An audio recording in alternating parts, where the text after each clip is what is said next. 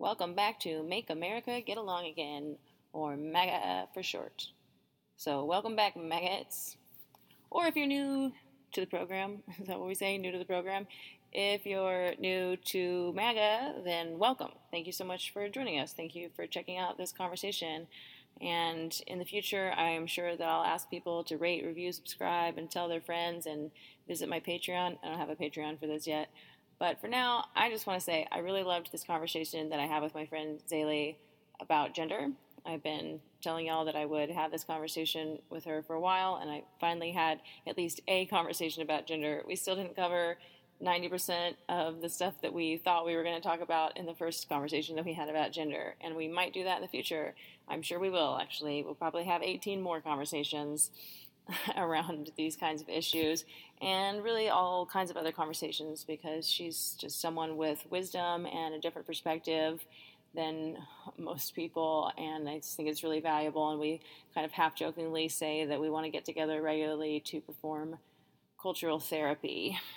Um, and this issue uh, of the, the issue of gender is an issue that is just you know hot button right now today as i'm recording this intro. It's august 28th and just this morning jk rowling put out a little another thing on her website because of you know and so there's been more controversy today on the internet on twitter and just still such a lack of nuance.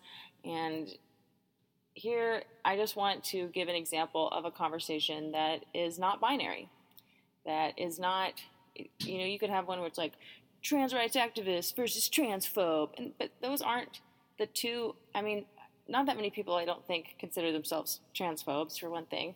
Um, but in this whole arena of of subject matter gender womanness lesbianism um, uh, teen girls who are confused and are thinking that they're trans, even though maybe that is a sexist society or whatever, all that kind of stuff. There are not two positions. There are so many different, not only positions, but, but areas of concern that people are operating from and seeing and weighting differently. And so, this, just as gender is a spectrum, just as gender is often fluid, just as gender is non binary. This is a non binary conversation about gender. I hope you like it. Oh, yeah, and I am Ariel Isaac Norman, a lesbian comedian and podcaster, and I'm just here to help people see things from all kinds of different perspectives. I hope you enjoy my conversation with Zaeli Kane. I'm gonna start recording, but um, you know, I don't know uh, how to do this at this point. I I think we should just talk about something else and then still just get into it. Just drift. Yeah, because yeah. it just feels weird to be like, let's talk about gender at this yeah, point. Yeah, yeah. You know what I mean? Well, okay. Actually, I, I feel like I know what I want to say, though. I know what I'm comfortable saying, and then I'm not sure after that because I feel like it's just not helpful necessarily to have one person break it all down. It's more of a conversation. But yeah, the thing that I want to say is just kind of how shocked I am that the gender conversation has that it's not been a clear part of the conversation this whole time about the way in which gender as a social construction is specifically an economic social construct.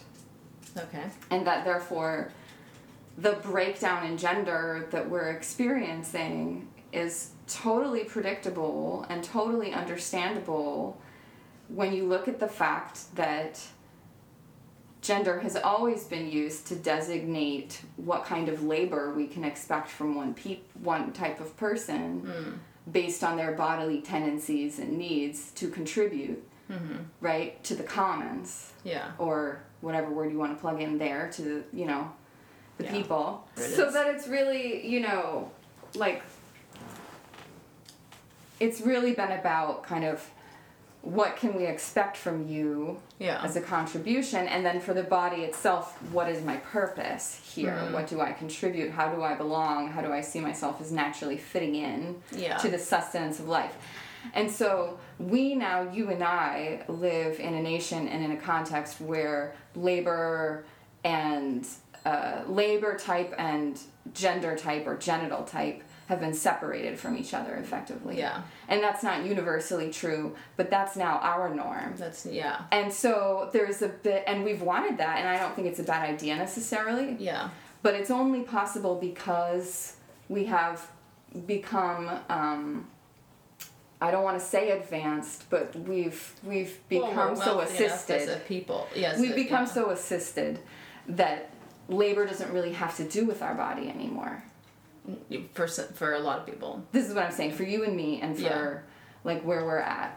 That it's it's it's a different economy that we're in, Right. And so gender is meaningless right now for us, Yeah. not for everyone, not even for everyone in this country, But, but or for even the people the, who are having yeah. these these like conversations out on another orbit about gender Right. like they've migrated to that orbit from a world in which gender was tied to Right. the labor of the body Because for, for so long, and for a lot of people still, but whatever, so much of what women contributed was the growing and birthing and nursing and as well as raising of children. And we now, in kind of the like liberal platonic ideal of our culture, um, having children at all is not even Mm-hmm. valued. Um, in fact, it's a negative on our carbon footprint or whatever, and so it's it's it's It's an indulgence a, and it's an indulgence. It's seen um, at worst as a selfish act. I mean, I, some people literally espouse the idea that having a child at all um, is a incredibly selfish act, and so far from the culture ever like it because we could have gone in a direction um, up with feminism and stuff. And when we did it in some ways of going, hey, when you talk about work, let's, you know, like this woman doesn't not work, she works inside the home. You know, we talk about, um, we, we could have had a more thing of like, let's realize as a society that we value this we- work, we value it, and so we're going to give paid maternity leave. We're going to make sure we don't discriminate against women for taking time off. We're going to, um, you know, make sure that we, you know, value as a society and our law and our economic structure the work that is not paid in the capitalist structure, but you know, make sure that um, it is honored and valued in every way in our culture. But we kind of like have glancingly uh, talked about that stuff, but mostly now the the liberal, like the liberals, what what we're what they're fighting for is much more of a vision that ignores, um, I think, parenting as an ideal at all. Yeah, that's well, and that weird. definitely is labor. I mean, I think Right. we'd all be a lot more. I think we'd all. I- when I say all, I mean super conservative people and super liberal people would be better off if it were better communicated that that marriage really is like a kind of priesthood that you enter into. Right. Like it's a real spiritual career, Right. and as is The Mormons have that part, right? parenting. Yeah, except well, not. I mean, I would say they have it backwards. Just that the way that they're like, this yeah. Mm-hmm. is not for everyone. Is my point. This is, yeah. You know, but I also want to table jumping straight to the issue of motherhood and childbirth, only because I think that's the one where people actually have been thinking about like where gender comes into play. What I'm really interested in is this concept of if you go to some places in the world today, mm-hmm. including some places in our country, or if you went 100 years ago to where my family came from, and you ask them what is a man and what is a woman, they would not reply with anything about genitals or chromosomes. They would say the men go fishing Yeah. and the women spin the yarn and you Right. know co- like they would describe what you do what do you do What do you do? yeah Right. yeah like what is your contribution and so Well, the, and obviously they we might they might mention something about parenting at some point in those lists of what you do, but uh yeah, yeah, I think they would know, probably like yeah, we're the, yeah. the mothers and we pick the berries or we spin the baskets or whatever. Yes, of course yeah. that's part of it. But Right. I'm saying I don't want us to focus on Right. that. I don't want us to focus on that because then we get distracted with this whole thing about but not all women are mothers and Right. you know, so my point is more just like we're in a new economy where your assumed contribution has been divorced from your apparent Right. biology. Right. Okay? And that's something we wanted. And I don't think it's a bad idea. Right. I think it's in many ways a huge relief and way overdue, but we've also lost some security there in what gender used to give us. Mm. So the fact is, we have some people who are living post gender, where Yeah. gender is meaningless. They don't have gender. We're in between gender. Um, as long as we're in between functional economies, we're in between a meaningful gender. Yeah. Um, and that needs to be mourned because it did give us something. It gave us a lot less having to legislate in our relationships of who does what. It, it did a lot more clarity, um, provided a lot more clarity in some ways, and gave, I think, gave our bodies, I think, some sort of somatic intelligence and that we could see like what our path was and it wasn't something we had to pick for ourselves based on you know these existential questions of who do we want to be mm-hmm. and you know like what direction you know just that mm-hmm. option overload that we have now. Mm-hmm. And so what i would love to see is is people just being able to comfortably recognize like oh i'm in that in betweenness i'm i'm at that strata of privilege Yeah. where gender is meaningless for me or in my social circle. Right. And all that means is that I probably have to mourn that and then I have to get on with the business of deciding like what my contribution will be consciously and not based on some biological destiny. But to refocus on that, what do I want my contribution to be? Yeah. Because without being pointed in that direction, I think it's human nature to get wrapped up in the whole weirdness of just our orientation in the sense of where we are in history, which is in this huge economic flux Yeah. as the world becomes the trade networks become globalized in a way that they are at a speed they haven't been at before Yeah. and then just the trickle down effects of that and what's what's resonating out in terms of um, you know people who've been traditionally exploited women and people of color in this country um, and children that that there's uh, always been resistance and that there's another wave now you know? And it's a lot to ride out. Yeah, yeah, no, that's interesting. Okay, so we, in olden times and in other parts of the world still, you had, yeah, a sense of your meaning, your purpose, your place, really, in life, in the tribe, in the village, in the nation was. Um, you know, there's a, there's a blessing and a curse to right the kind of limit of, of choice right it's like that um, barry schwartz's book the paradox of choice is all about how we all think we want all this freedom and choices and we do in a large a lot of ways but once you get to 38 types of ketchup it becomes it becomes um, yeah like paralyzing because well there's that there's that where you know we we literally just get overloaded yeah. um, with the chore you know neurologically it's a chore to just weigh options and projected outcomes and you know but also like as americans i think we tend to think of it as choice or no choice. Mm. but from a traditional standpoint i think it's an issue of purpose or no purpose. Right and no purpose is a kind of freedom because then you can invent your purpose. Right. But that's also a lot to ask from anyone much less someone who's Much been deprived of the cultural nutrition right. that we need to feel sane. Yeah, so that's basically where we're at. We're going, okay, everyone's free. Um, and, and everything that gave you a sense of purpose and meaning before, you're no longer uh, weighed down by, whether that's your gender or your religion or a sense of people or anything. Um, but also, you no longer have that to help you, to guide you, to to help you in find a direction. So you're free, but you're also kind of anchorless, tetherless.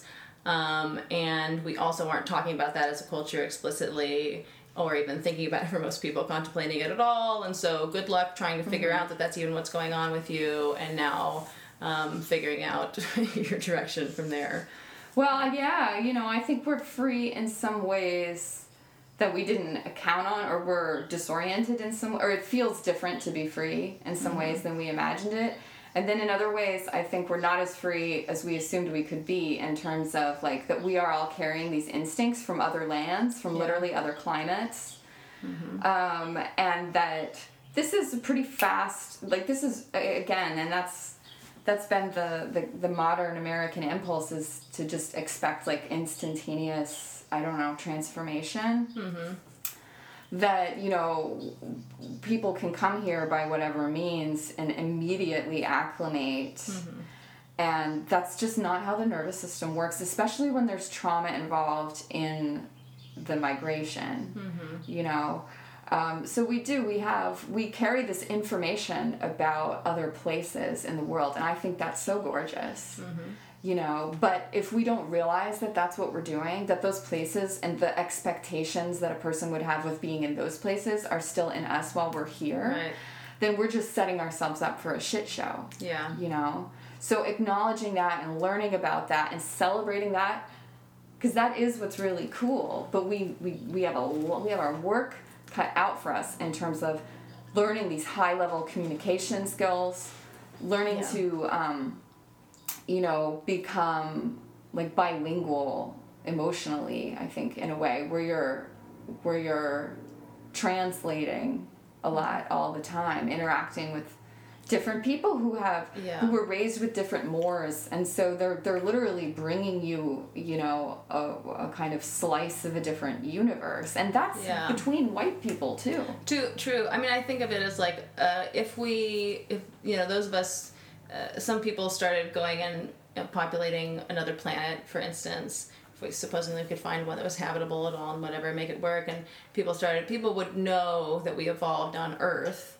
and that we were strangers in a strange land and, and had to kind of deal with that. But people aren't necessarily thinking about, uh, or almost no one is thinking about that. That same thing is true when you migrate or when your you know Right. your ancestors migrated to a new land we are our bodies are habituated to a completely different climate a p- completely different type of land whatever so just on that visceral level we don't if we're not acknowledging that um, we're living unnatural lives. I mean, but even at the same time, if you're in your own, you know, ancestral land, just modern technologies of light and things just make it so we're not living in a natural kind of rhythm um, of, of how we evolved, much less global markets bringing us foods and things that are um, non native and non seasonal and whatnot. Yeah. Yeah, yeah. There's there's a lot of I mean, and so this is what I mean when I say that we we all have we need to be able to talk about our mental illness, how it behaves in ourselves because we all have it and it belongs to all of us together. This world that we've co-created which you know I'll just say it's full of a lot of demands. It's full of a lot of demands on us to adapt um, all at the same time. And on the other hand, so it's both overstimulating and understimulating in a way. And it's pretty unfamiliar for like I feel unfamiliar in this world sometimes just from since the time I was born Sure. with the things that we have to negotiate and how they work, how we communicate, at the pace of things. You know, so that's just in my one lifetime. But since the Industrial Revolution or before that, I mean, like, there's a lot that my body is still catching up to, you know? So there's a lot of stress there, and there's a lot of, um, a lot that needs to be grieved. And when I say that, I mean to become consciously aware that something's changed and to, to really acknowledge and uh, express like how I feel about that, all the things, you know, all the things that I feel about that, so that I can just integrate this information that like, okay, well, we're not going to Blockbuster anymore. I'm not going to run into my friends at Blockbuster, you know, like I never mourned that because nobody was ever like, We should have a collective. hey, the economy's changing we all it made jokes. so fast. We all made jokes, and that helps. But we should have a collective mourning about Blockbuster. A collective, you know, let's have a funeral. Let's have Mm-hmm. a giant Zoom funeral as Americans about losing Blockbuster because it's true. Like what we gave up, what we decided to give up. Um, for the convenience of being in our own homes, and Right, for a while right. we were groomed to get the DVDs, which I still I love getting the DVDs in the mail because it would then it takes my choice away. I just know I'm Oh, gonna yeah. watch whichever one is next to my queue. They stress me out. I'll say. But but either way, but we, we and then we they wanted we wanted we traded for the Mm-hmm. convenience of um, access to all of these shows Mm-hmm. from our couches and never having to go. Yeah, going and wandering the halls with your friends. It was part of a night of like that. It felt like a thing to go and and figure out which movie you're going to do and talk to the nerd who worked there about you know you could get and they would have staff picks uh, on the Yeah, yeah, no, it was great. I never didn't see somebody I knew going Yeah. there. It was reliable, you know, and it was it was the chat you didn't know you needed. Mm-hmm. I mean, and that's that was in a place where you know, or that's ex- especially valuable in a place where you don't really have like a downtown or a park, you know, Yeah. like those that kind of experience. But it's convenience is always the temptation, and it Yeah. always will be because we're wired to select the most energetically economical choice and.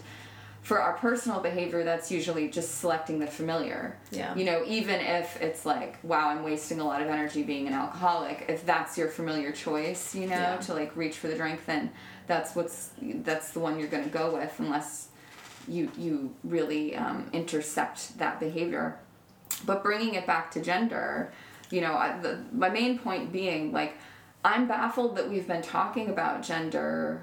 Like, if I were to try to publish in an academic journal, like, so gender is whatever I think it is, and, you know, whatever I feel, it would be shot down because it would be like, that doesn't contribute anything to the under that doesn't help people express themselves Uh-huh. you know that that doesn't help us understand how to interact so go deeper go deeper.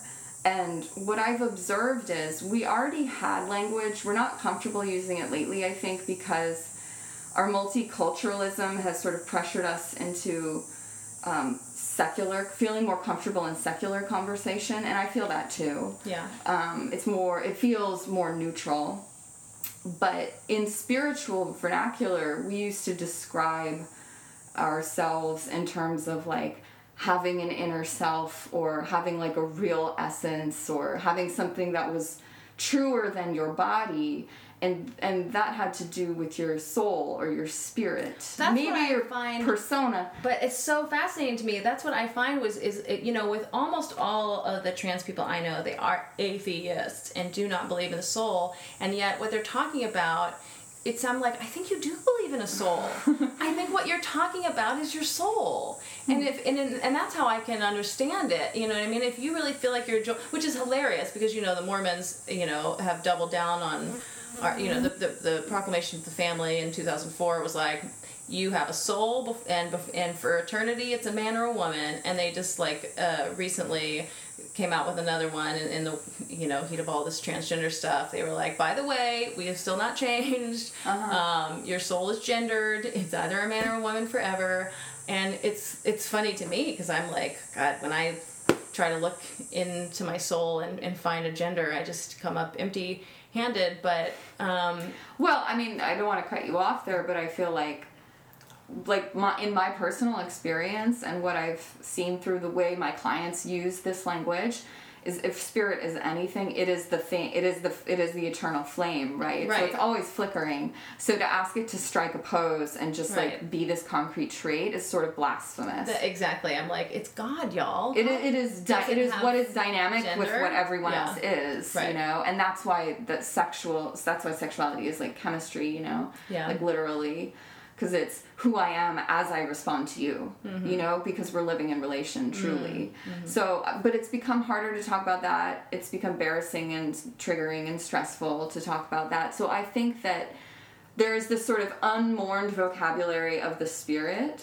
yeah where we haven't really acknowledged like oh that used to be like the most important thing to us and now we're all like you know like we're, Yeah. we're looking at an old yearbook photo of ourselves with like crazy bangs like and then it, it pushes some people too hard into you know crystal land or whatever which it's like because and, and and because if you're not allowed if you will in like liberal circles Yeah. or even because of like in conservative ones maybe you got to pick one of their religions but in liberal ones you're not allowed to talk about soul and spirit or whatever or you have to go hard woo woo.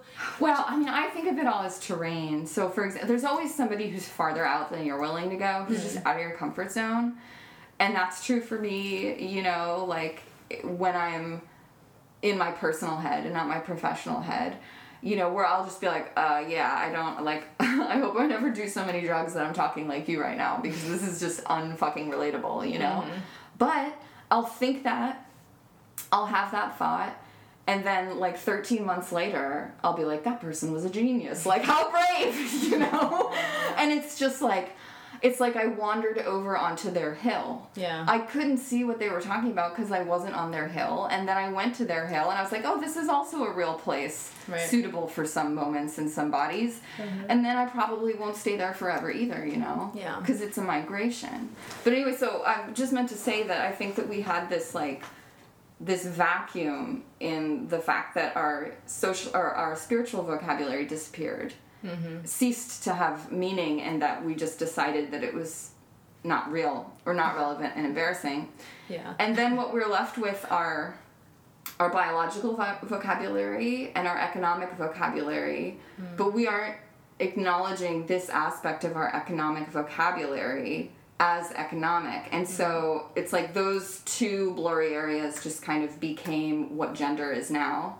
Yeah. I think it would be more mature to just acknowledge that, like, okay, we've effectively suspended spiritual vocabulary from, you know, public dis or not all of us, but Right, the, 'cause I was who we're talking about, Yeah. you know, because you hear plenty of it, Brown but it and just sounds Oprah and Krista Tippett are still talking about soul and spirit and whatever, but yeah, and the whole like red right, you know, Yeah, like yeah. there's plenty of the talk going on for sure, but there's a lot of nervousness around it. Let's say a lot of resistance. yeah, a lot of nervousness for sure. and then that we like and and then that we've been using this economic language uh, s- sort of arbitrarily you know trying to be like well it does have to do with the body and it does have to do with um, how i experience my identity Hmm. but the conversation that's maybe not being had is just this deeper look at you know really really really until very very recently like your body was your destiny economically. And what does that mean? That means that women have been laborers this whole time. Yeah, women have been performing they've been gathering the seaweed they've been keeping the fire going they've been keeping people fed they've been mourning at the funerals you know they've been doing the emotional labor like all of this has been going on the whole time and it has been based on sexual performance and it has been mainly only compensated by room and board so where are we now when we're looking at that as our history right. a lot more to be mourned.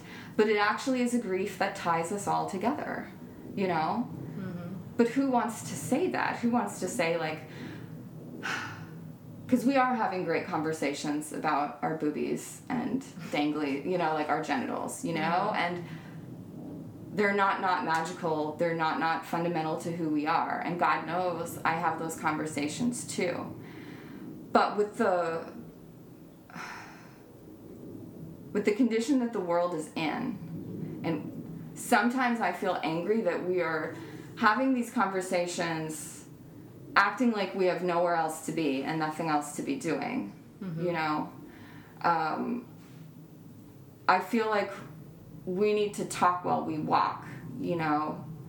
Um, and part of it is just i think the starting point is not to like a battlefield but just to a space of communion and grief that it's really sinking in. It's maybe what are we now like only two or three generations after uh, women like really began to percolate into the workforce Yeah. as you know and and we're still not at a point where our time is equally valued where our energy is equally valued and where our rest and our safety is equally secured Yeah, we're still not there even in the most privileged yeah, places of the world right. but already i think what's happening is this this like horror is dawning on us similar to the way that it was beginning to dawn for white people in this country just recently with the george floyd protests Yeah, that like all of our foremothers were sex trafficked yes,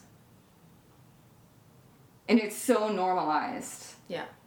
Uh, so th- there was no other way That's what I don't think. I mean, it, like, it just makes me cry. But like, Cry, girl. I, no, I know. or whatever you are. Cry all your tears. It doesn't like literally nothing mis- feels like misgendering to me. It's so funny because when I was dating um, Alexander, you know, I I would blip on every gender thing that anyone Uh-huh. said, and I was like conscious of kind of it, you know. And now it, it it's kind of like when people mispronounce my name, I learned to not notice it. Um, Ariel, Ari- like all those things, I.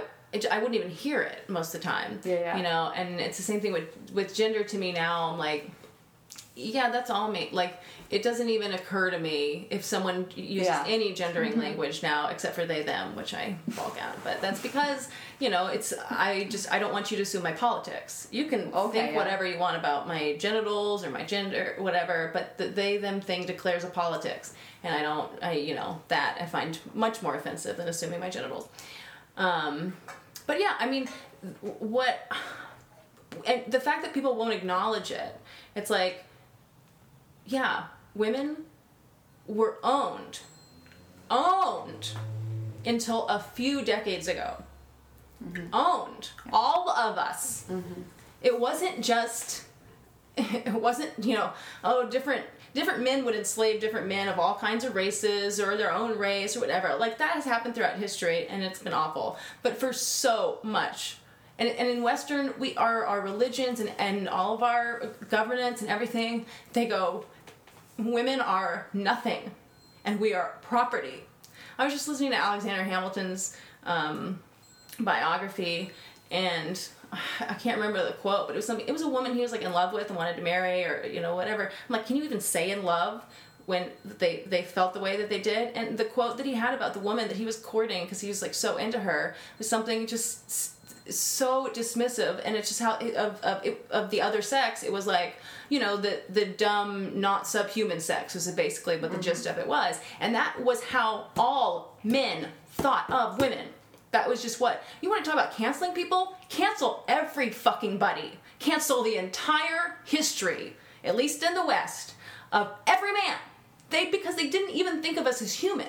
Yeah. They thought of us as subhuman vessels for their dicks and their children. Now that was just understood, and that was what women understood of ourselves. So it's like, uh, yeah, we need to talk about that because like you want to talk collectively grieving stuff. Let's collectively grieve that we were all rapists and slave owners of women until a few decades ago. Yeah. And that's what grief can do. That's what grief can do, you know, is cancel it in the way that it that it needs in the way that will feel good, Yeah. you know, where we where we can let it burn away. But it's it's exactly the same with every other kind of struggle for civil rights and every other kind of progressive labor movement where we have to acknowledge what the conditions have been. Yeah. Because that's what we have to name as intolerable Right. and it's still so normalized. And I was reflecting on how, you know, I mean, so you and I are of the age where we encountered a lot in our school books where people would refer to man and mankind, and, and we were instructed to read that as everyone. People. Yeah. You know, and we learn too, but I don't think it's ever fully received by the body. I think there's always a gap. Mm-hmm. But what I only realized recently is that like we were it was it was it was presented to us as that's how it, was written with that intention that it mean everyone. Right, and it but wasn't. it but it wasn't. Right, It, you can it- they, feel it. they said what they meant. and you can feel it as a woman and i think that men tend to be blind to to that but you're you when you talk about it's in your body yeah the- everything that i just expressed is what's in my body because of that because yeah. i know when i read the word mankind when i read the word man i know they're talking about just men mm-hmm. i know that they did not respect us they did not think of us as equal they thought of us as uh, intellectually inferior and the kind and that we were we were wombs they believed that we were wombs and so, of course, of course, they didn't mean people kind. They meant mankind. They meant that Eve was a rib compared to Adam. Yeah, that's where we come from. That's where we come from. And then, and, and, and women kind of like, we're like, well, let's get the right to vote, and then let's, uh, you know, try to be able to join the workforce, and now we can wear pants. And it's cute, but it's this interesting little piecemeal approach has gotten us to the point where we've forgotten. We've just forgotten that we just liberated ourselves from being owned Right. and being owned and thought of as subhuman. I mean, you know, if you put people in a chart, it was like you could ask one of those old, you know, white, you know, men from the 18th century, like, uh, between a black man and a white woman, like, and they really had more respect for the black man at some point, you know, because yeah, in ways, yeah. yeah, I mean, I think it's important to say that at any period in history, there have been a range of positions on this. Like, this is an ongoing conversation of what is humanity, and that's that's the basis of the game in Yeah. a way. But you're right that the way that the culture has behaved for as long as we can track, unless you want to Yeah. go back to like ancient Minoan Greece or, Yeah. you know, uh, and I'm talking about the the the primary lineage of of America here as the settler state, the settler Yeah. government. Um, the people those people came from. Right, that like this this has been the legacy, and women are so happy to be quiet about it. Um, I think especially you turn stomachs when we start grouping white women in with everyone else because that's just such a touchy area. You know, um, the Stockholm syndrome or whatever you want to call it that white women have have had to their own subjugation. Right. Uh, that's like not a conversation for the faint of heart, the people who get up in their feels easy, you Yeah. know, because it's just, it's so fresh to us. Like, I would say that right now we're still just in this period where, like, for my own self, I mean, I got a lot of mixed messages about what my ambition was allowed to be, yeah. um, both professionally and sexually Yeah. you know um, but but it's kind of like i was heavily encouraged to do ambitious things but and i didn't realize this at the time but i felt it but only insofar as those were for my resume for a man you know or for increasing the status of the men around and me. our children i would say because i do remember this study i think that the mormons were really into this study at one point they were like well make sure you get a degree women because studies have shown that your children have better outcomes children have better outcomes when the mother has a degree oh that's interesting Oh, that was like such. That one was spreading around like wildfire. It was because it was like, yeah, it let don't don't worry about your own, you know, for your own self fulfillment, what you might want for a career, whatever. This was a way to say, yeah, get educated because it's going to be a better outcome for your children. And I don't have any problems with those kinds of advice. I actually find that like a lot of what seems so dated and nasty and is affectionately toxic taught by, you know, the Mormon church specifically actually has a context in which it makes sense. The main Yeah. problem is just assuming that every woman is a breeder, that Yeah. every woman wants to be domesticated or wants to have sex with men or wants to have one partner. It's just like this this this is like a pocket of advice that is like so niche, you know? It's it's like for certain types of Well, m- monogamous yeah. straight And I'm also fine with you talking about that being one of the many reasons you might want to get a degree. But when that was what was like being told to us as like, this is the. Re-. I know Yeah, a lot yeah, of y'all are because uh, on the other side had been the competing advice. Uh, to not get a degree, it would be better to just go ahead and get married. Right. Um, you remember it was kind of when we were kids that, or even uh, teenagers, whatever, that that they were having this debate where it was like, is it even a good idea to get a degree? Or is is the more righteous thing to do to drop out of college? You know, you, you get your MRS degree, two years of BYU, and then you get married and start having those kids. See, I though I and so I was raised in Vermont, right? Oh, and, yeah. And You had a I I had a different thing. So most of my ward in Vermont, my congregation in Vermont, there were not a lot of Mormons in Vermont. There are not a lot Yeah. of people in Vermont. You Yeah. know, we used to always say there are more cows than people. But this is like a nice folksy mountain religion we have here and so Mm-hmm. you know and that's the land of joseph vermont so it had a, a bit of a following and it was mostly i would say uh, poor or working class rural people. And in that context my family was distinctly suburban and upwardly mobile. My dad being second generation american uh, he was really trying to prove himself. Um, you would not like me saying that, but it's true. Um, and he had that pride. So this is where I had the the multicultural, like the invisibly multicultural upbringing, because it's like all very white. Yeah. Um, being like, Irish American Mormon in Vermont. I mean, that's Yeah. a triple whammy. Yeah.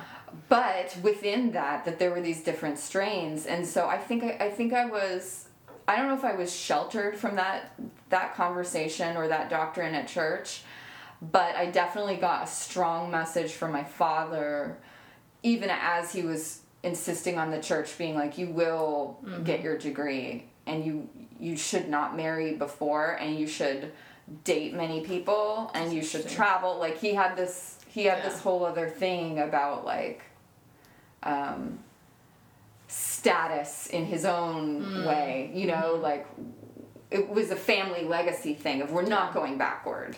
Yeah, yeah. You know, Yeah, I wanted in my own family, I mean, my mother wanted very much for us to, you know, not. She said we shouldn't date, start dating until we were twenty five, and you know, wanted us to. Of course, we were going to get an education, but it was just very explicit at church. Like, I'm surprised even if you have, uh, you know, with your particular family being one way at church, it was just like that cultural idea was was everywhere like people would talk about like should girls get degrees or is it better to you know everyone kind of knows you go off and then you just you're just going to BYU to find a husband.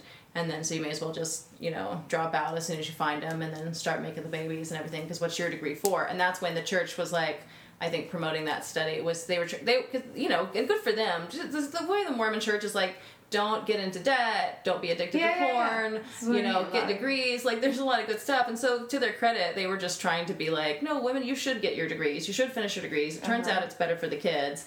But still just that whole thing being focused on like but that's what you are as a woman is. When you remember even just the the idea of that we couldn't enter the priesthood um, was they said well that's because you have the priesthood of of childbirth y'all are the child bearers and um, and so that's that's our sacred duty in place is um, is that part of things and that and that's why it makes sense that we don't have a priesthood Well, that would make sense to me if then you had the childbearing priesthood also in Yeah. the general council. Right. You know. yeah there's not a lot of representation for our half of the priesthood yeah I mean, that's where they go wrong so much, I think, is um, just, well, one, the resistance to actually responding to the era we're in. It's like just all this wishful thinking that it we're still like 1850. You Yeah. know, it's like, ma. um, but that and just bad bad communication, like bad communicators. And I do, I, it would inevitably improve if you had even the most sycophantic women in there. Yeah. You know, because they would want to please the other women as well by representing them in some regard. yeah So yeah yeah, So it's it, it's not like a real decision making structure that I res, like trust in any way at this point. But but I can see why people stick with it, you know, because there is there's a lot that that comes through, and some people, of course, have no option. Well, and it's nice in a world that is so rudderless to have, you know, your life pretty well laid out and the entire afterlife. It gives people a lot of security, a lot of, um, yeah, a- For sure. It takes away a lot of the anxiety if you really like. You pretty much, as a Mormon, you really have all the answers. Yeah. I mean, maybe dinosaurs are a little fuzzy, you know, so, Yeah, yeah, but other than that, you know, And if you're insecure about your genitals, it's a great one because they don't get to see them, and nobody gets to see them until after they've agreed to marry you. Uh, totally. Well, I mean, I think that's part of my like uh, ongoing sense of like body shame and everything. It's just like, well, yeah, they make it so convenient because I didn't have to risk any of that vulnerability until I got married, and and even even dating, like I had the perfect excuse not to date at all until I was sixteen, and then I'm not even allowed to date non-Mormon, you know, and then. Um, yeah, all this kind of stuff. Like you're not gonna have sex, it, it, it, it or even be naked in front of anyone. You know, it was so it's so normalized. It's kind of like um, the coddling. It's a enabling of us to to be shy and um, and everything. Yeah, if you don't if you don't have to. You don't have to get comfortable in front of your own body. yeah. much less have sex. Yeah, exactly. I've described it not specifically the sexual aspect, although now that I think of it, that also applies. But I've described it as like just having your Mormonism as like the nest in which your parents like sit on you and then like don't ever get off you after you hatch. Yeah. They just keep like warming you and Yeah. protecting you in this way where you want to kill yourself. A lot of people like nests, I guess, but it's a little more me dearest, yeah. Um, can we take a pause? I need to use the restroom. For sure. I don't know. Well, wait. We said we were going to talk about gender today, right? Yes. I think we've done pretty well, actually. We've been pretty much sticking To the topic. sticking to it, but the the main thrust of it, right, for me is like, Mhm. so what does this do to our? If we're going to be obviously, we need to talk about gender right now. Yes. What does it do to that conversation when we think of feminism as a labor movement and when we think of gender as economic terms? Like, where does that put the priorities? And I think it puts them back in a place that feels better in my conscience, where we're still, it's about protecting people's right to rest, protecting the safety of vulnerable bodies and children, and their right to develop, you know? Mm-hmm. And that work is not done, even if it seems like really like, oh, we've got all this handled in our corner of the world. There are a lot of places where that's extremely not true. Yeah. And so to keep our eyes on that prize, and what I've no- uh, noticed in my recent attempts to conduct conversations about those issues, mm-hmm. that there will be, and it's usually says women, says white women, who will say, who will try to steer it back to transgender issues. Mm-hmm. And I think that's ultimately going to be a problem for everyone because what that behavior is is not really it's not really a solution oriented behavior. It's not like they're saying, "Oh, and here's how I'm advancing the conversation about trans issues." They're just saying, "What about trans issues so we don't have to talk about this thing that we understand less because we don't get to define it, you know, like mm-hmm. female genital mutilation in a continent where we don't live and we're not sure how to enter that in power. We're not sure how to enter that appropriately. So it really exposes, I think, our ignorance and our privilege in uncomfortable ways to say, like, uh, we need to seek leadership. We need to follow through with our promise because the plan was we were going to get suffrage, we were going to get into positions of power, and we were going to liberate women and children, you Yeah. know? And so now we do, the work's not done, and it probably never is, but we've gotten suffrage. We have access to power more than before, and more theoretical access to power, too. But where is our courage going? What is it exploring? You know, what's taking our attention? And I think a lot of it, um, a lot of it is caught up in the anxiety of being in this between space mm-hmm. with the ways in which we define ourselves and define our purpose.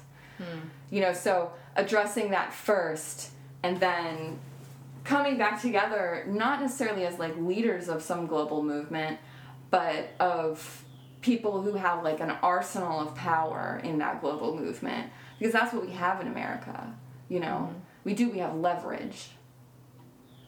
We have leverage and we have agency um, and we have availability um, in some of our economic strata to, to make this meaningful impact, you know, in the world for the welfare of, like you were saying, like half of humanity that's been degraded so that we can artificially accrue wealth in certain pockets Yeah. of, of land you know that has to be reconciled and so i there's a little bit of our gender conversation and again i'm, I'm not putting this on uh, transgender people specifically. I think it's more so occurring with um, cisgendered people who want to you know understandably signal their compassionate nature and their availability to progress.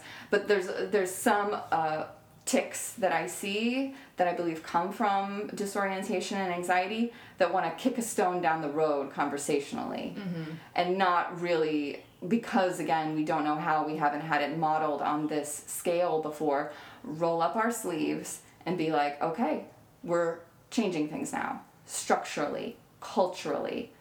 Not just you know modifying ourselves so that we can maneuver more easily um, in the climate as it is, but but we're changing this this cultural climate. How do we do that in Right. cross culturally? It's I don't know. You know. How do we help uh, the women in the parts of the world where they're still chopping their clits off? Well, I mean, that example is a funny one to give because I would say we're chopping clits off here too. We just do it psychologically.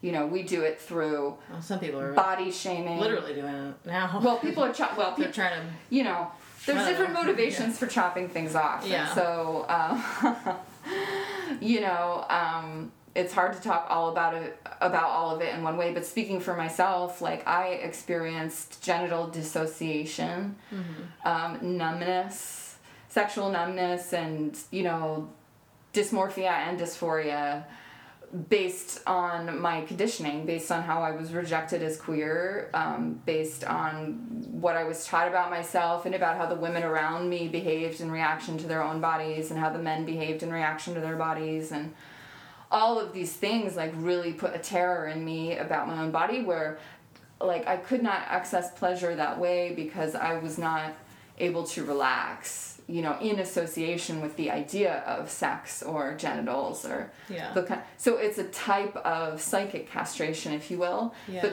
you know, they're different. Not saying they're the same experience. No, that's but interesting. Yeah, we have a psychic castration happening to a lot of us here. Yeah. as judgmental Like as we can be about um, the cultures that literally take a knife.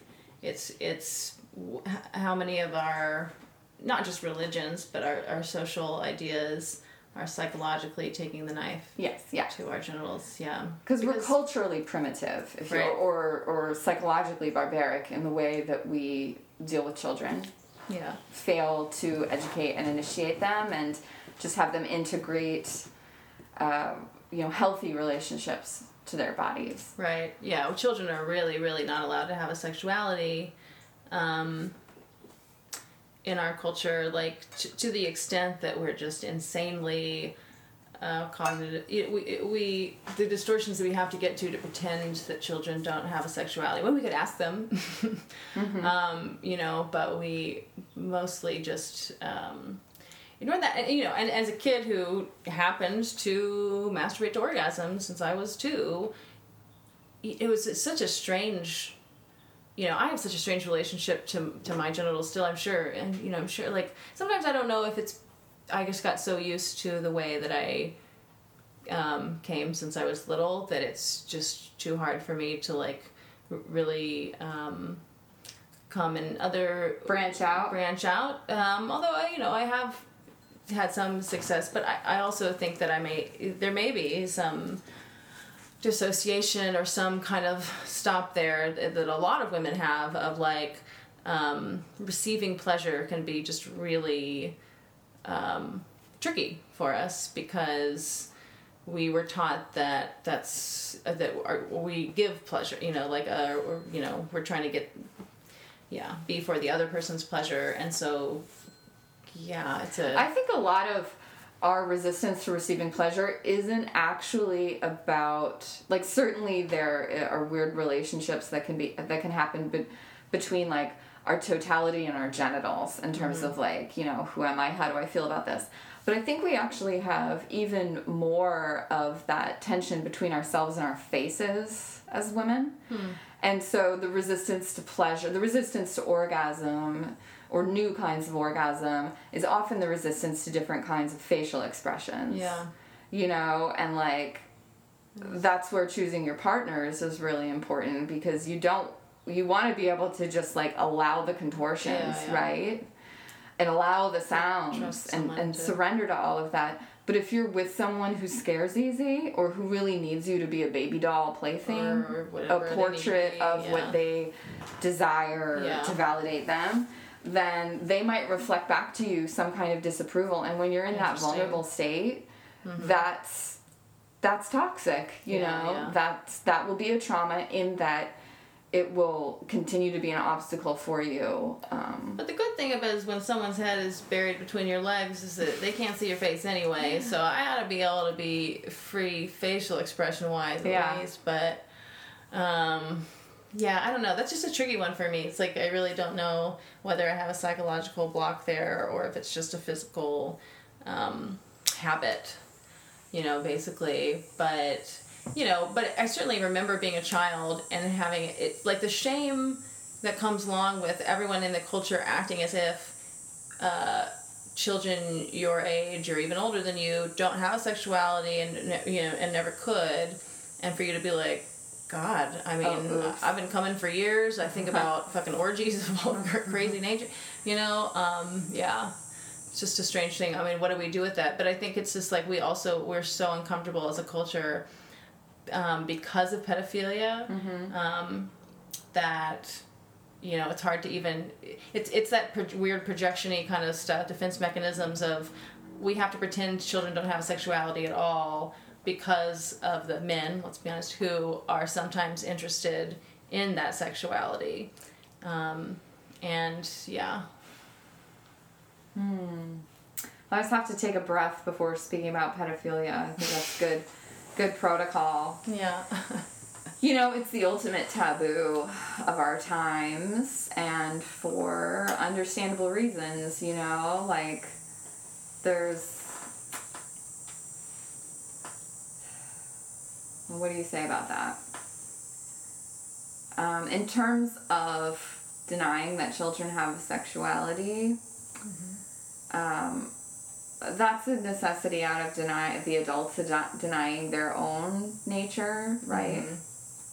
So it's a pretty easy fix in that way, and that you know it could be part of prenatal classes, you know, and it should be yeah that how to model body acceptance uh, so that like shame doesn't get transmitted because most of it gets transmitted through observation you know not through the talks but also what people refuse to talk about. Right. Where or where they demonstrate that they are tense and want to change the subject immediately. You know that's how kids understand like oh there's something wrong with my penis you know? Um, peop my mom, mom mommy and daddy don't like my vagina Right. you know this kind of a thing. Right.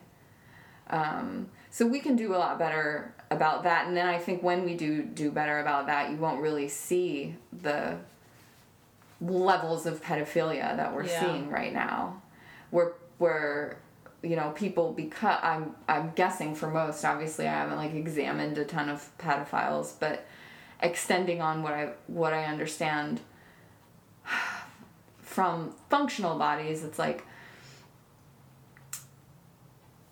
the desire to transgress in that way or the compulsion to transgress in that way um, co- like is related to the sensation of transgression within of just being sexual of just having sexual needs um, and of not having access probably to their sexuality in childhood because of the shame you know?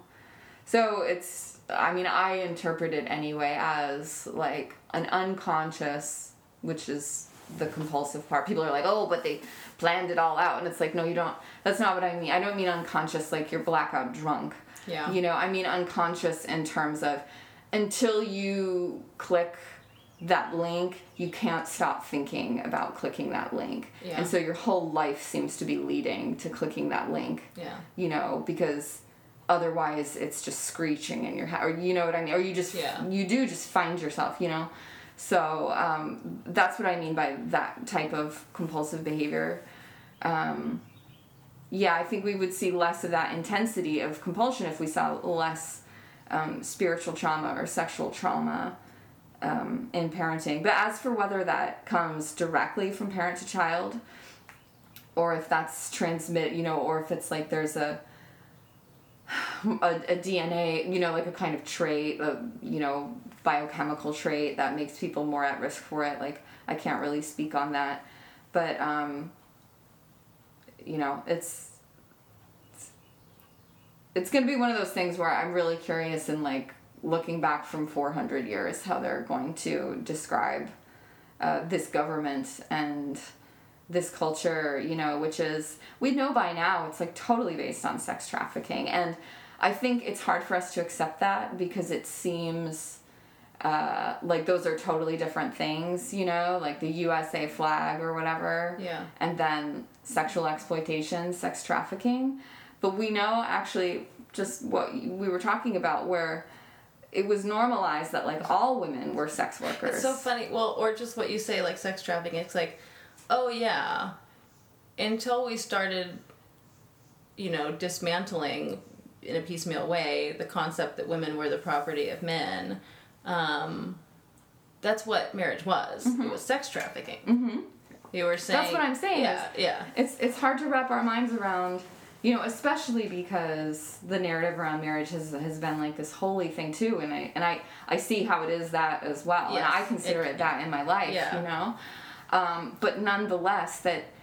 Like it looks so sinister looking back, but another way to think of it is just that, you know, look, um, the economy and um, the economy is how we arrange to meet our needs, right? Sexual needs were considered part of the economy. Reproductive needs were considered part of the economy, and they were handled in different ways. This was before like individualism, you know. Yeah.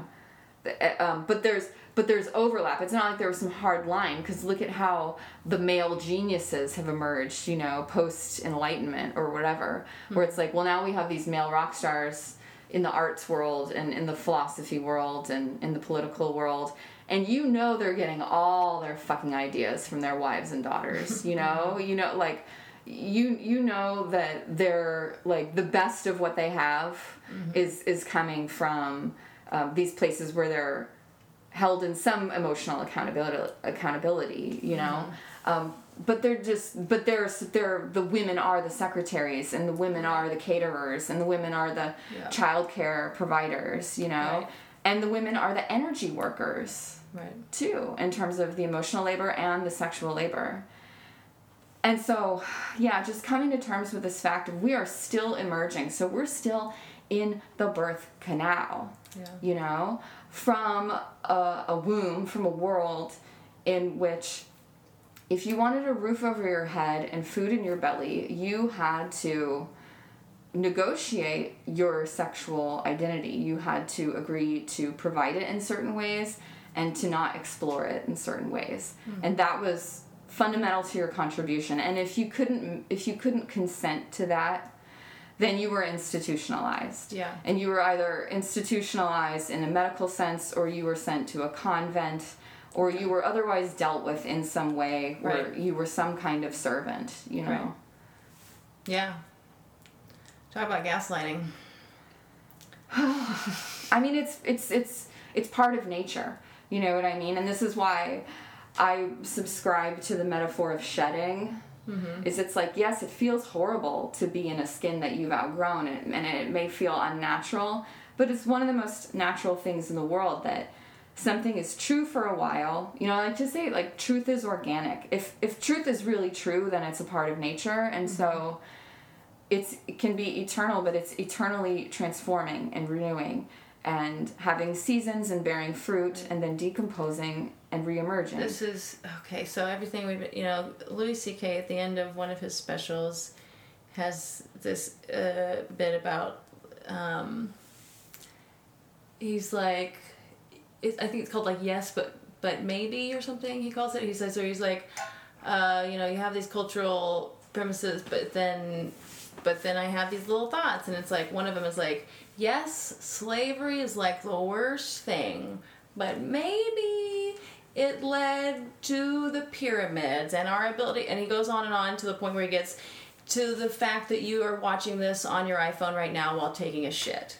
Like that's what we got from slavery and that's what we continue to get from slavery. And it's the same thing like you talk about these male geniuses and whatever. It's like yeah, well, we couldn't have had all that. Like that, that wouldn't have all happened without, like you say, those women performing mm-hmm. so much labor. And co- creatively collaborating and allowing one person to take. Kind of like how we need Shakespeare to be one person, even though maybe he wasn't. It's like all those men, we need that to be one person, even though that was a union of Yeah. probably two people at least. You know. yeah. Yeah. Well, I mean, but that's part of how patriarchy, like, I actually think feminism could learn something from that because it's a form of collaboration, not obviously, but indirectly, and that, um, you know, what men have been really good at is naming each other's genius, like pointing at each other and psyching each other and being like, you know, you should read his book, or like, you know, like, I'm writing a blurb about you. Mm-hmm. I want to be associated with you. I like your ideas. I want them spread. They're similar to my ideas. We raise each other's status. Like, there has been room for that type of fraternity in male professionals mm-hmm. that I I think.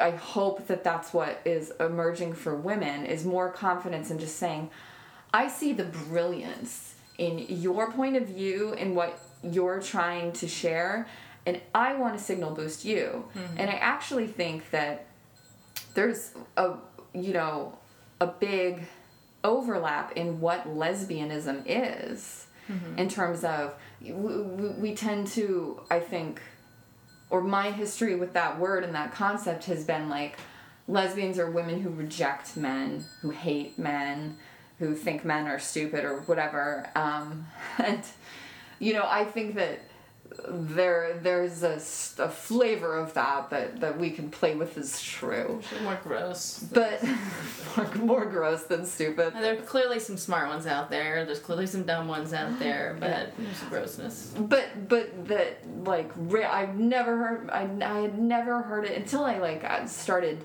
you know snooping around the witch community I had never heard it discussed as like a specific form of love a sapphic love you know as like a, a, a sort of innate almost destined desire to devote oneself to a woman and to elevate that woman elevate her life mm-hmm. purpose elevate her pleasure and energy and influence because you know well that's just someone's nature but also probably what a what a vocational gift that is because the Yeah. world needs more of that Yeah. and so i mean that that transformed my thinking and it transformed my understanding of the anger behind contemporary lesbians in reaction to the transgender conversation who are feeling erased mm-hmm. where they're experiencing it as being told like we cannot even imagine a world in which it is acceptable to refuse penis or to say that it is important to you to love a, a, a woman a wo- you know like the woman in the traditional definitional The sense artist formerly known as the you're right um, that you know and that there's a vocational overlap in that we talked about how all women were slaves you know or all, all women were property. Property. all women were property I mean, you you're pretty much a sex slave. I mean, you were legally a sex slave until the 70s or something. Right. Rape, rape and marriage. It has its own category But I mean, there's there's But- chattel slavery is different than marriage slavery. Let's just stipulate that. yes yes yes yes yes yes but acknowledging that that category of Right. enslavement exists literal and spiritual um, that there there's that legacy but there's also these other legacies of cults of the goddess where it's a spiritual and sexual vocation of a woman to not seek domestication with a man and instead to devote herself to the protection of the ecology and the harmony of the community. And so like in Catholicism, like that's been adapted into convents, like public service.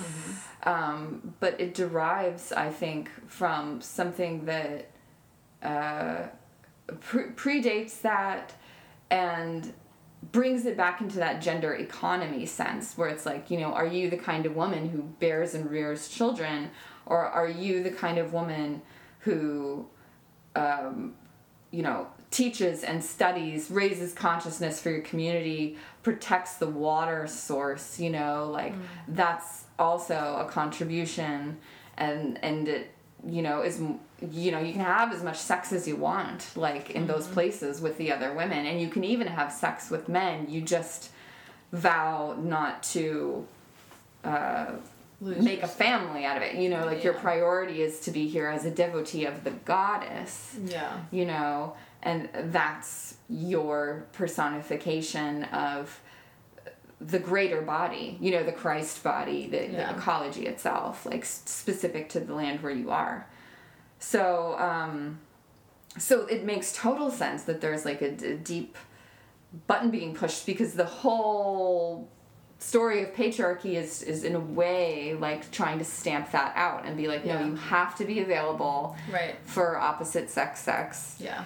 and there's no such thing as escaping you know the domestic duties. There's no other place to go. You can't go hang out with all your lesbian friends and prioritize the cleanliness of the water. It just doesn't fit into this economy Right. where the water can't matter because we're experimenting on it now you Yeah. know? And that it's just like a totally different idea of conceptualizing like what is the point of life you know? Is it Yeah. to venerate or is it to accumulate Yeah. Yeah. so uh, yeah, that's an interesting thing. I think that there's just so much going on, just like with the woman and the gender conversation, the lesbian thing. There's so much, uh, you know, going on of, of people bringing their different things to it and their different definitions and their different, and like even within myself, I know there's I have like 19 different reasons why I get rankled by the people trying to change the definition of the word lesbian from what I want it to be or, or from whatever. And I mean, and and that all stuff is like yeah that's all great and true. And i think that that's definitely part of it. Um, yeah and and framing these questions as economic questions like let's not forget that what a radical thing it was to say i am not going to attach myself to a penis person you know like there is all, all of that. Um, and also though just like okay so uh, a very young open mic comedian uh, I just heard him tell this joke. Um, it's stupid and it's it's whatever, but um, it, he's he talked about that. You know, he was like, women call men trash all the time, um, and yeah, okay, so if we're trash, what does that make? Yeah, makes y'all all. You know what you all are? Trash cum, eaters. Cum dumpsters. Oh. Which first of all breaks down because in the metaphor they would just be a dumpster, like you're adding mm-hmm. come in. I guess it's supposed to be funny, um, and it's like you know, it's just not a good joke for a million reasons. But that, but beyond that, I'm like, I'm just like, thank you because here you've isolated one of the visceral issues that I have with, um, you know, people saying uh, that I should be open to girl dick, and it's like, well, it, it's just the same way, you know, like men forever. Uh, when you know, if I tell them I'm a lesbian, it's like, oh, you sure you just haven't found the right dick yet? Have you tried my dick? You just haven't found the dick, you know? Um, and it's like, so now it, to be told now when we ha- maybe haven't found the right girl dick, it's like, okay, I, yeah, yeah, yeah, you're not looking like Fucking a woman. butt out, just butt out. You're not looking like a woman right now. By the way, you sound like men when you say that to me. You know, um, just let's put that there. You know, as that that's a kind of visceral like that's my reaction to it. I'm like, just so you know what you sound like. Mm-hmm. Okay. Um, and then it's also this thing of like, so the moment that I allow a man to do that to me, he gets to, or anybody, you know what I mean, to call, to say, I, I walked up on stage after this person and was able to be like, well, I guess at least I'm not a cum dumpster, mm-hmm. you know, and it's like, it, it's that. Have you ever heard the phrase "still beat"? No. Um, it's something that men will sometimes say uh, about a woman if, if he's had PIV with her then you know whatever the woman might say well you weren't good in bed or any, anything about the person and, and he'll still beat and it's this way for their fragile little egos to be like yeah it doesn't matter that you didn't come. It didn't matter that you didn't enjoy it. It didn't matter that you, you what anything still beat like i still beat you uh-huh. in the sense that i got you to let me yeah. put my dick inside of you and so i say to men you know or any or any penis havers you know sorry to group you all together but until you shove it with that until I never hear someone, you know what I mean? Sex is a fun, beautiful, if we're all having a good time, great. But to, to call someone a cum dumpster or you know, to still beat that kind of attitude makes me, well, then I will not let you make me into a cum dumpster. I right. will not, you will never beat me. Mm-hmm. Um, if that is the attitude that we're going to have, gentlemen, you know, you grow up, I'll grow up. I, yeah, it probably would be fun to have sex with penis people you know what I mean? I could see that. Our our parts are designed for each other. Uh, it might be fun to make a baby that way. It you know there could be a world in which if we could resolve this gender shit, you know that that we could. I think everybody is a little bisexual. You yeah, I, well, I think even that's if, the default. Yeah. Yeah, even if even if we we might be homo amorous or this that or the other, or you have a strong whatever. I think we are uh, we're we know we're omnivorous as human. You know whether it's about what we put our whichever of our holes. We're an omnivorous. We are an adaptive omnivorous species. We're curious.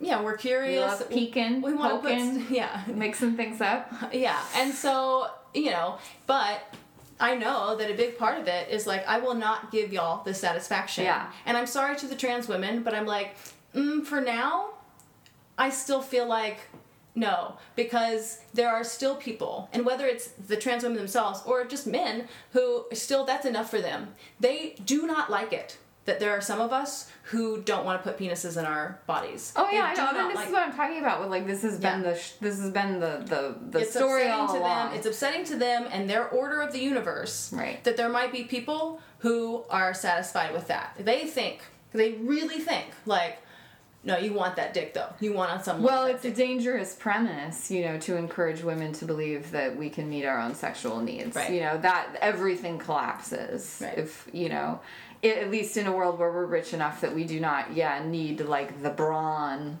Right. We don't have to choose between living in under a man's roof and sleeping in his bed with living in a convent. Like Right. there are other options.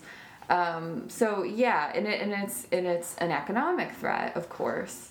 You know, that's that's what I think is hard for people to really have compassion for or to really take in is like what's happening right now is this this like we're riding out this separation of areas of life that have been woven together.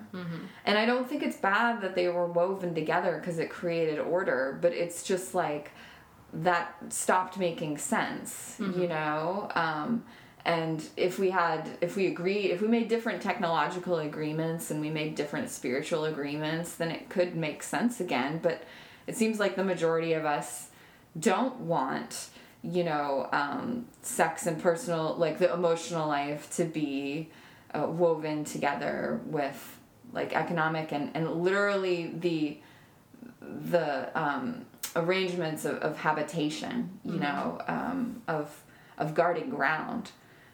So you know, it's just a matter of like having patience for each other. I think with the anxiety that comes up in some new thing where we're figuring out, you know, so how are we going to organize this now, or how are we even going to talk about it, you know. Um, but women loving women has has always been uh, a menace, you know, economically, and uh, so I think that we are falling into a little bit of a trap of using transgender people as a new way, however unconsciously, to threaten women loving women with lower status, you know, would be mm-hmm. like another way of just being like, you're not allowed to be like that, like, you're not a good woman, you know, if you have this preference or if you have this boundary. You know, it has to be hate. It has to be hate is your reason for choosing to love a woman above everyone else Yeah.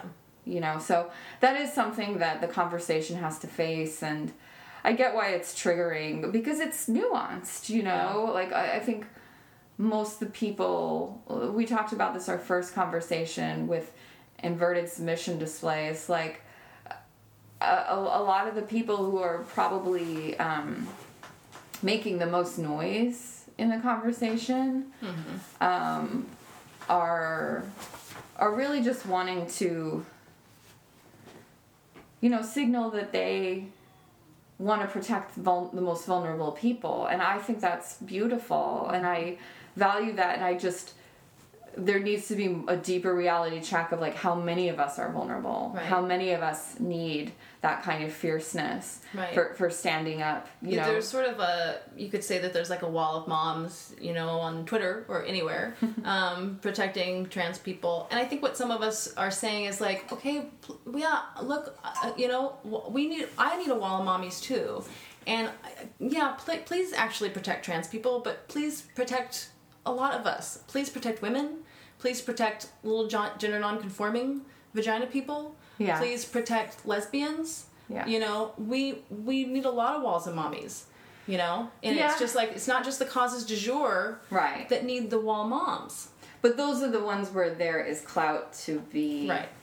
you know so it's a kind of a two for two for one there and you know i also just there's there's because it's so shocking like again the the solutions to transgender issues that we're talking about now are like really new like as far as i know like first generation kind of in our lifetime Yeah. new and i think that the, the whole conversation is really shocking to the average unconscious this idea of like you can be trapped in your own body you know and you know this um, paradox that's being described is really shocking to people and so uh, even even though by now we're used to talking about it um, and we have our most of us sound bites on the ready of our positions on it um, that there's some deep part in us in which that is actually really disturbing that whole concept you know that we can be the wrong gender and again i'm like well right now for most of us gender is meaningless so i wouldn't overthink it because Yeah. we don't have gender um, Yeah. But um, but because of that shock we're more suggestible you know we want the thing to say we want to to be able to just like repeat what the position is Yeah. you know and that's that's understandable but you know transgendered people or people having gender dysphoric experiences need protection from I, I agree with j.k rowling that they deserve protection from predatory industries who Yeah. Maybe don't consciously see dollar signs although i wouldn't put it past them you know Yeah. given what we know about the long history of medical exploitation of vulnerable people Yeah. including very recent history Oh yeah. you know, um, of the opioid epidemic. So th- th- there's a reason to pump the brakes here because we are talking about people's lifelong health, and we also, you know, uh, like superficially we've destigmatized mental health. Yeah. But obviously, if we're living in a world where if one person has the position, you know, whether it's a, a lay person or an expert, that gender dysphoria is psychosomatic, so a, a, a mental stress that experience that expresses in physical symptoms Yeah. that it's more that than a birth defect and we say you're a bigot Yeah. what we're really doing is revealing that we believe that mental ailments or psychological ailments um, are uh, you know uh, the same as, as saying calling someone crazy Yeah. or saying that that's their fault or it's not Yeah. real you know these kind of things so i mean i think a lot of people their instincts to protect um, have outpaced their like internalization of what they're claiming to believe in terms of like destigmatizing mental illness. And again Yeah. we all have it. We're all dissociating. We're all coping. Yeah. you know we all have addictions because we're all lacking ritual. And so that's the that's what that's what you get out of a human when you deprive them of conscious ritual is unconscious ritual. Right. you know? And and yeah without like we're so we're so, we're in such a genderless place like you say in all these kind of real terms that yeah it's leaving people to in in a disordered place about gender. All all kinds of people are in a disordered place about gender. Um well you know and i think with jk rowling like it's I, I wish people would realize how how mama bear she's really being about um, about children and about the medicalization that, that, that they're that they're signing themselves up that they're wanting to sign themselves up for a lifelong medicalization. Um, you know that's what parents are supposed to be there to, to stop that. But you know when a culture has, has started to shame parents and, and, and not just for trans stuff but for so many things like we tell mothers um, what to eat from six months before they conceive the child and from from onward everything that they do to their bodies and everything everything about you know how children should be like there's just s- there's so much um, of us you know not letting each other parent um, and yeah if they're told that they're child abusers in a lot of circles now if they were to slow a kid down and say like you know let's talk about this before just I'm getting so I like yeah I think that because J.K. Rowling also very clearly um, has some strong feelings, just as I clearly do, that uh, involve resentment, that involve, um, you know, indignation, things like that. Because that comes through as well, then they want people, you know, want to slash can dismiss her and say, look how she's hateful. She's clearly hateful because. I, you know, I don't know if hate is really the right word for what's in her heart or mind, but there are some of those, you know, um, more difficult emotions. well anger. Anger. There's Yeah. anger. Yes exactly. So there's anger. And so when you're taking anger and then you're yeah calling anger hate which is not true um, but we do have some anger and at the same but at the same time and this is part of what happens with with uh, females in our like monthly cycles and stuff right? Sometimes where you're at in your cycle it does lead you to be in this place of real anger Um, and sometimes you go to an 11 at some things that maybe you didn't need that. But also, it helps you find the places where you haven't been advocating for yourself or Right, for others. yeah. And realizing that. And so I think it's like that that moment, and who knows where JK was at in her cycle when she still has one, I don't know. Um, but you know what I mean? Of, of, um, of saying like yeah she had anger and that's where some of that stuff's coming from but it's also that mama bear anger of how dare we as a culture to look woke not just ignore the fact that these children and and young adults even who are really still children at this point in our society are signing themselves up to be lifelong dependents on a medical which by the way it's not only expensive but like this like this, some of these you know people who want to like really tear down the structure of america i'm like okay good luck getting your hormones if you tear down the government Oh yeah, I mean, you know, it's there's a lot of There's a lot there. to go We down there. get into that, It's, yeah, it's it's tough situation. You know, like as a parent, I just, I mean, I I, I had a brief moment of being like, oh, is this going to be our path? Because, uh, my daughter, when she was three, went through a brief phase of telling me that she was a boy. Um, and I definitely like the first time she said it, I like took that breath where I was like, okay, here we go, don't There fuck this up, you know, like like uh, like I don't. This is the It's all so easy. It's all so easy to say that one thing is true and there's one course or whatever, one way to react. But when you're actually a parent in that moment, if you're devoted to that child who they are, I think like you just have to surrender to listening in a certain way where like nobody else can really tell you Yeah. like what's on the other end of it. And so I just did my best to uh you know, to not present my own distress because it is distress because then you're in a position of making these decisions for Yeah. someone else that yeah, I'm talking about a fucking 3-year-old, you know. And so fortunately, I just kind of played it cool and then I came to understood her because in her case, in that instance, she was and this is revealing too about like gender in our culture, but even with our active attempt to bring her like an empowering upbringing with Yeah. what we surrounded her Y'all with. aren't putting princess pink stuff everywhere, or Well, I had now it is because she she she loves that stuff, but Right, but but- back then it was you know like as neutral as we could make it, just wanting to you know give your child options. I Yeah. think that's the thing, and um, she had come to understand that boy meant person. Yeah, And I only knew that because she started trying to tell me that I was a boy. yeah, and then I realized like, oh, we need to get some different books in here because uh, there's books with girls in it, but I don't know, you know, like it's just things are changing, but I think that yeah, you've hit the nail, and she hit the nail on the head.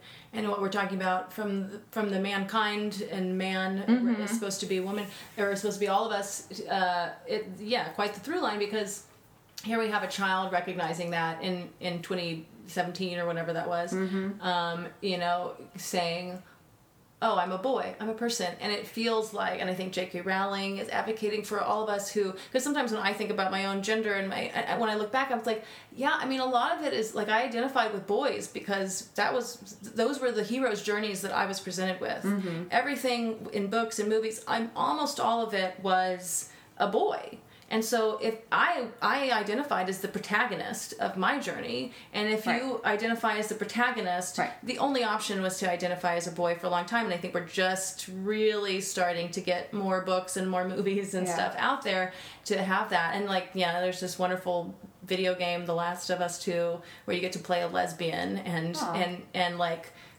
have a bo- you know what I mean. But even just even getting main characters as Yes. girls in video games. well, and the all are- characters that we've had.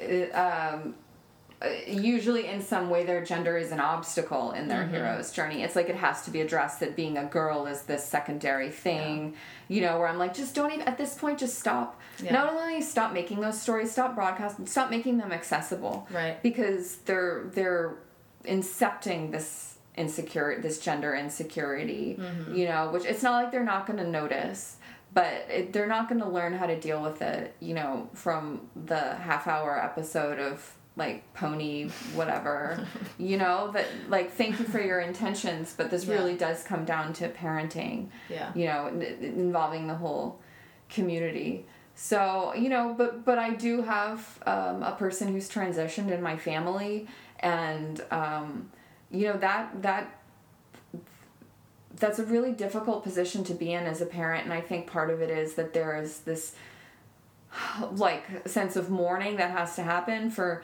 maybe the um the world that that you had imagined that you'd allowed yourself to become attached to for a vision for your child and um, you know i don't encourage anyone to get attached to their visions of someone else for obvious reasons Yeah, even your child, even but your it's lo- right. but, but it but it occurs you Right. know it and it, and it doesn't just like oh it occurs by accident is one of the things that i think gets some people through Yeah. you know is like stuff's really hard right now but just imagine when we're at her wedding you know or you know that kind of a thing like where your life kind of flashes before your eyes going forward and back when you're a parent Right. and so there's just recalibration to do and where the con- I think the conversation is getting better right now, but for a long time, it was just like you have to accept this and you have to cheer this on and you have to you know like be happy about it or you're an asshole, non-affirming, Right. you know, um, and you get like punished Yeah. you know and it's just like this is just this is just like human business right here that we have to figure out how to deal with Well, and you know, what, then what happens is a lot of this is getting dealt with at schools, and the, the kids are only talking about their gender stuff at school. And here we have these factories where, you know, the response we don't have time if you have 25 students in your classroom, we don't have time for each of those kids struggling with their gender for an adult to listen to mm-hmm. them, to really listen and to really help them in a conscious, reflective way. If the policy at these factories that we call schools is once a kid says, I'm a boy, then we change the, the pronouns on their form. We, ch- you know what I mean, and we don't tell the parents, and we whatever. You know, we have schools deciding to do the parenting in that way, but in a factory-like way. Mm, yeah i mean i have so many i just like i'm very radical in that i i would completely start from the drawing board with schools Me too. and that's not yeah, that's one of not those like defund the police, defund the education system. Let's read. I mean, the police. We I think we could reform that. The education system. I can't imagine how we're supposed to just reform it. it's for a different economy It's for a different economy. Yeah. you know, it's just it is like this dingleberry at this point, you know, or like let's call it Right. stale bread. Yeah, like that's stale, stale bread. bread. It's not. It's you, we kind of need to throw it out and Or- yeah. feed it to the pigeons or whatever, and or make a we're just missing out on so much. meatloaf and We're and- missing out on so much nutrition. Yeah. I think at this point, you know, what what I think the academy is supposed to be. Speaking of scholarship uh, or schools, it's supposed to be some place that helps us consciously recognize and communicate that, like, oh, something has changed, and so it's attached to these other parts of our lives, and so. It, it still exists in our expectations, but we need to address that. Yeah. you know? And so for schools just being like okay so we've noticed like psychologists i'm always like where the fuck are you with your studies? Why you know? We know that like social media does not actually meet our social needs because our social needs are visceral needs. They're somatic. They're needs of our body. Like i need to look in your eyes. I need to smell you. I need to laugh with you or i'm gonna go fucking crazy I need to see you know? your subtle fluctuations of your facial expression as I talk. yes Yeah. Yeah. Like this is these are part of our needs that we're erroneously thinking are getting met when really we're just like trading opinions and Right. and projections, right? It's not the same thing to just see somebody's name pop up. You know, it, Yeah. it's it's like chemically there is a short burst of the same thing, Right. but it doesn't nourish our bodies in the same way. And so, you know, we need to take that into account immediately and go like, okay, well, there need to be like advisories on this, like It's there true. are on cigarettes, And just know? well, and just as there should be on sugar. Yeah, right. these kinds of things and just like information you know so start there i don't think we should start with banning because then you have reactionism but Right. starting with educational campaigns of like look this is and not like just articles that you can read online but actually when you open the app you know like Advisory. that kind of regulation and then with schools being like okay so when we allow kids to all go in different private schools, then they don't know their neighbors. It's children who introduce the neighbors to each other typically. Mm-hmm. You know, so then we're, we're our communities themselves are actually weaker. Their self reliance is weaker. Their dependence is higher. Yeah. You know, and the truth is, is like that. That's funneling. That's funneling all of our hope into legislation and legislation almost never reflects reality. You know, the bills that are submitted and the bills that are passed almost never reflect reality because there's just diffused accountability, mm-hmm. you know, and delayed consequences and ambiguous expectations. But we put all of our hope in that. And then it's like, oh, the budget, oh, the timeline, oh, Yeah. corruption. And meanwhile, we have all of these skills and all of these needs that we can meet amongst each other, but we have to get it through our heads that that's what actually reflects reality is our day-to-day behavior with each other. Yeah. So the area of research and the area of reform has to actually be in this microcosm that is like your water table and the people who you share a street with, Yeah. you know, and your your the audio landscape with, you know, like how are you going to organize with them to protect your space so that you all can relax there, Yeah. you know? That's what's coming up for people right now, I think. That's what's coming up in terms of. Um, During the pandemic, oh yeah. people are becoming more aware i think of their the the ghost of community Yeah, yeah. And I mean, I mean, I've been saying that for years. I mean, because I think, uh, you know, as Mormons, one thing that we know is what community really means. right Um, and I really, I, I, it came to me some years ago that I think, because because a lot of times when you would talk to like an atheist and they would say, and you would and you would say, well, religion has some, there's some baby in that bathwater. They would say, would say, oh right, like community or whatever, you know, like it's like kind of tick off, like yeah, maybe it was easier. I mean, for you to do charity work, most people actually aren't even that aware but you know what i mean like oh yeah there's some things you got out of it like and I- i'm like i feel like when they would say the word community a lot of people were literally just en- envisioning a, a group of people all facing forward looking at the person at the pulpit and when they think heard the word community. Huh. you know what i mean? And it's like i'm like no like church isn't just that we literally congregated together. And and especially some churches you know it's like well hopefully you make some community at the coffee and donuts afterwards. And mormons though we don't have coffee and donuts um, you know. We have everything else. With everything else. But it was like, no, I mean, you know, you had an interwoven network of people who all knew each other, who were often assigned to work together or visit each other, even if you didn't like each other. Mm-hmm. Um, all this stuff, like your lives were all intertwined. they knew we knew each other's needs Everyone knew each other's. Yeah, exactly. Everyone knew. And if you, if someone died, if someone got married, etc., cetera, et cetera. someone moved we were always were helping moved. people move Yeah, and it was like we knew what community, and I'm like people, people just don't even know that, like, wouldn't even imagine what that would be like or whatever. You know what I mean? right yeah and i i, do think that's beautiful i think we should have i think it should be yeah more like neighborhood based instead Mm-hmm. of you know like what's your theory on the universe based because that's Right. where i think we actually are entitled to freedom you know and that's Mm-hmm. again like this beautiful premise of america is like you know even if it's um apocryphal you know but like you do you spiritually like the mystery is your business as long as you treat others with respect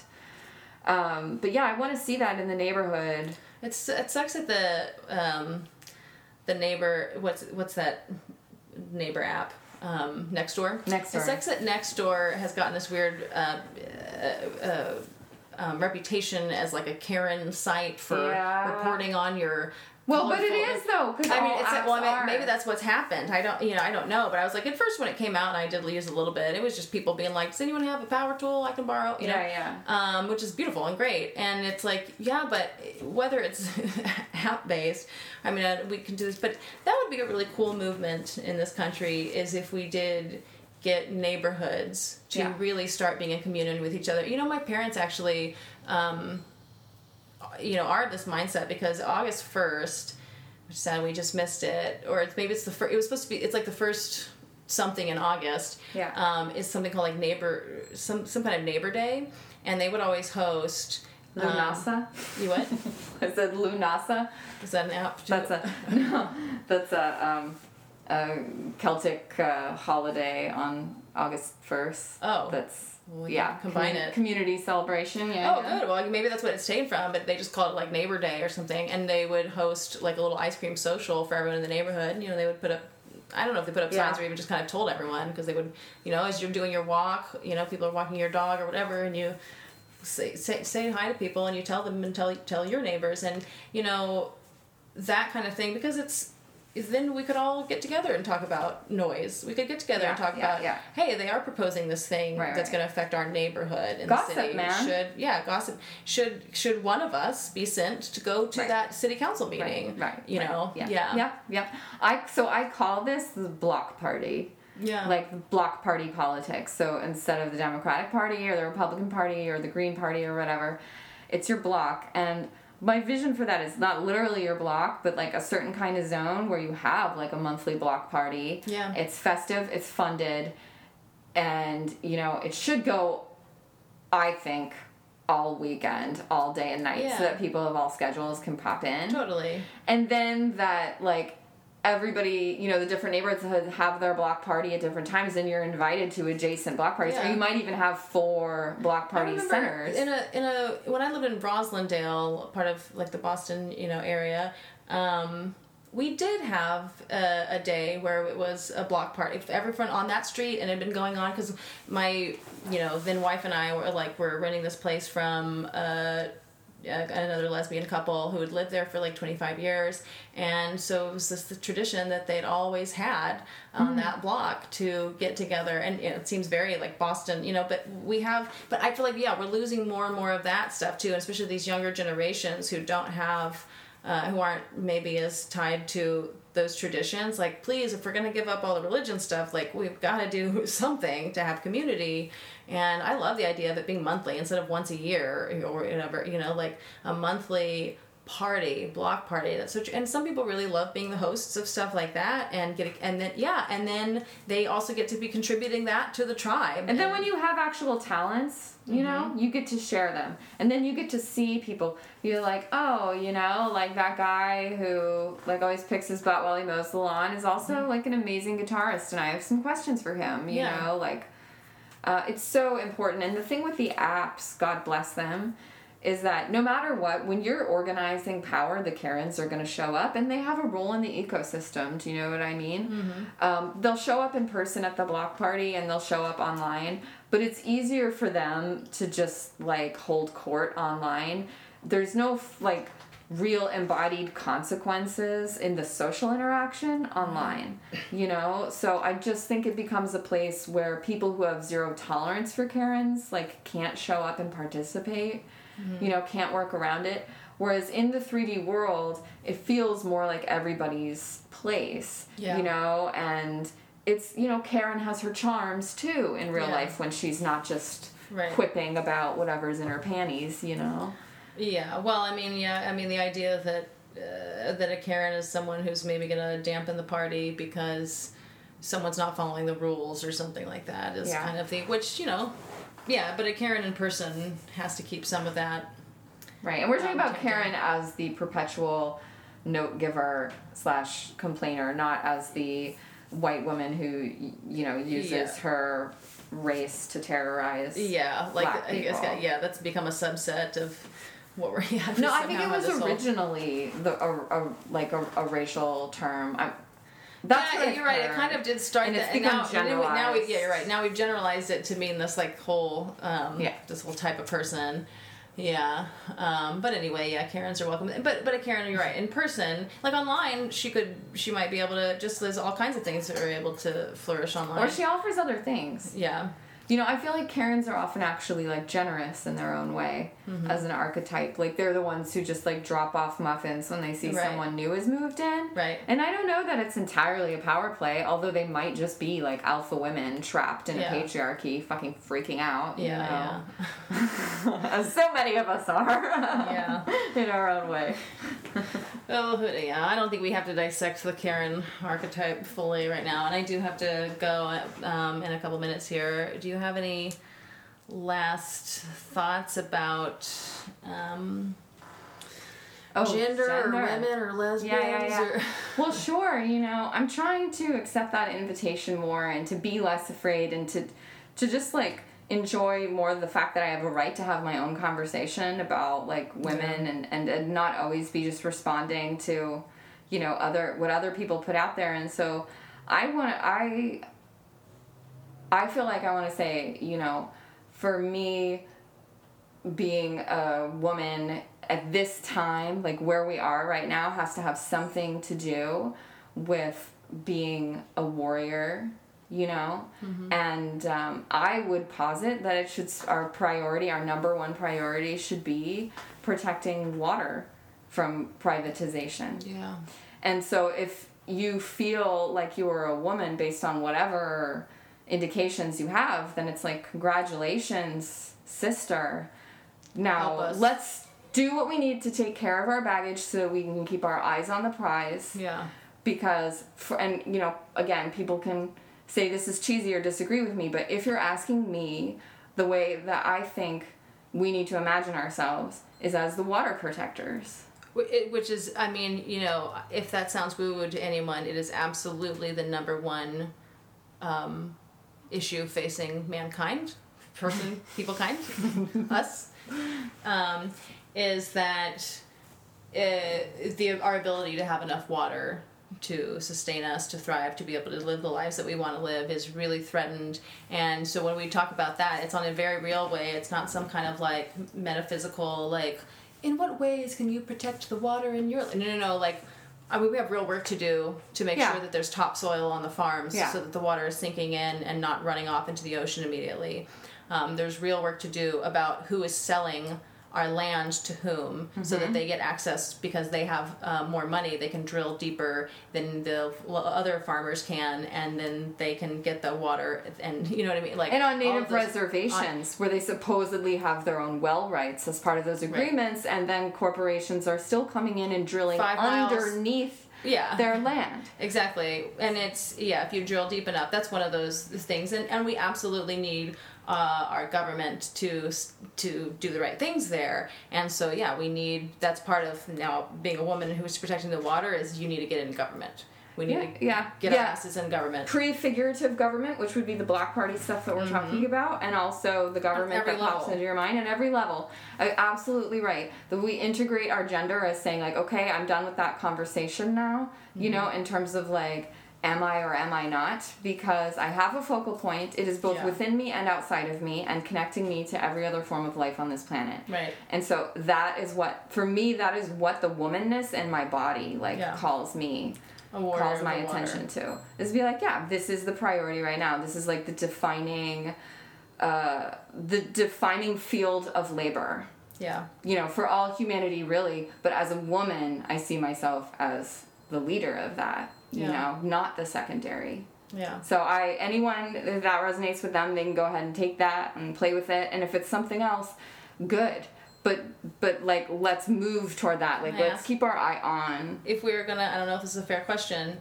but if being a woman to you, you know, because that's something you kept talking about. That was interesting, like this, you know, being protecting the water source, as opposed to like uh, a man who is making sure we have enough food. is that food and water? Is that kind of the dichotomy that we're setting up? I mean, maybe that that's the conversation we need to have. I think, which Yeah. is like again, if we want to hang on to gender and keep talking about gender and referencing gender as a real mm-hmm. thing and and continuing to construct it basically, yeah. then what does it mean? Because it's an economic term, Yeah. and that means that it has to do with who does what labor Yeah. and the like for me i'm just saying that the main the number one priority for our species and for if you fancy our species to be stewards upon the earth Yeah. is to figure out like what are our agreements around water? And not just protecting it from physical contamination mm-hmm. but also like holding space for that religious freedom for that spiritual freedom which says like this is sa- this is a sacred fucking potion sacred potion. Yeah. and it's not empty by the way even though we filter everything out. And we're not the only ones drinking it like this is the blood Yeah. this is our blood you know and if that grosses you out then you know we have deeper work to do about kind of womanhood cool, kind of cool about Mormons that we don't bother with the wine and go straight to the water and we say this is the blood of Christ. Yeah. There's a lot there's a lot of affection in this room for mormonism i think They weren't just being pansy ass teetotalers. It was like you know, they had a real good metaphor. they're so thing fucking going on. cute they're so cute I don't know the words. Okay, but I have to go. I love that. Thank you. thank you